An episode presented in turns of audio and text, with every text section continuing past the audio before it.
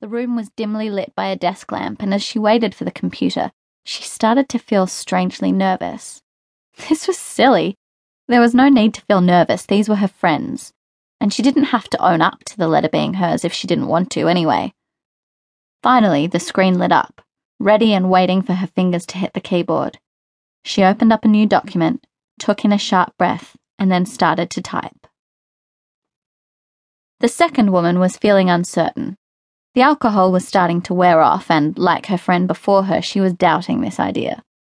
There was definitely something that she'd love to tell her friends, a secret that she'd kept to herself for such a long, long time, but could she do it? Could she finally reveal it? Or should she hold it close for a little longer? Should she tell a lie instead, make something up? Truth or lie? Truth or lie? Someone banged on the door. "Hurry up in there! There's still two more of us who need to write our letters, you know." She closed her eyes and willed herself to make a decision.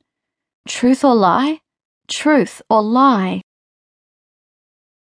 The third woman sat in front of the computer for a good five minutes, staring at the blank screen. She didn't know where to start. Upstairs it seemed like a good idea. They'd all gotten worked up about it, carried away. In the flickering light of the fire, it had seemed like this warm, beautiful moment among friends. A revolutionary idea.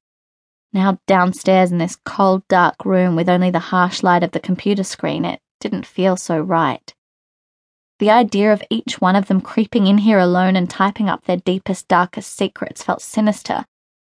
Although, then again, she supposed it didn't have to be something dark, did it? This was about revealing something about yourself to the others, something that they didn't know, something you were going through in your life right now. Probably something that you really did want to talk about but didn't know how.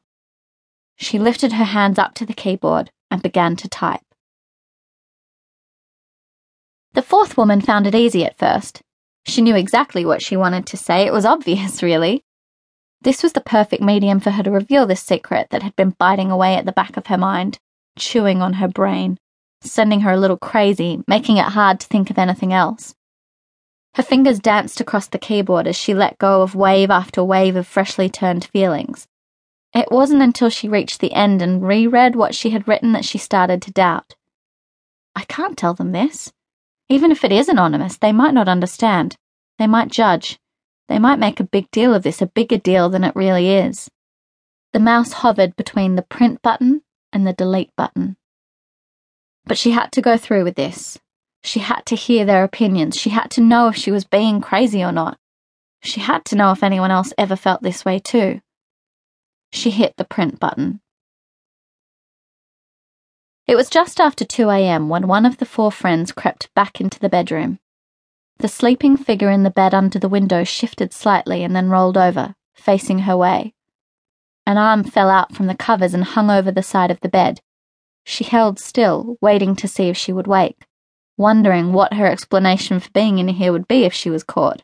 But her friend slept on, and so she sat down at the computer, ever so slowly, and carefully tapped at the keyboard to wake up the computer from sleep mode. She was mostly worried about the glow from the screen. Would the light wake the sleeping figure to her left? It didn't.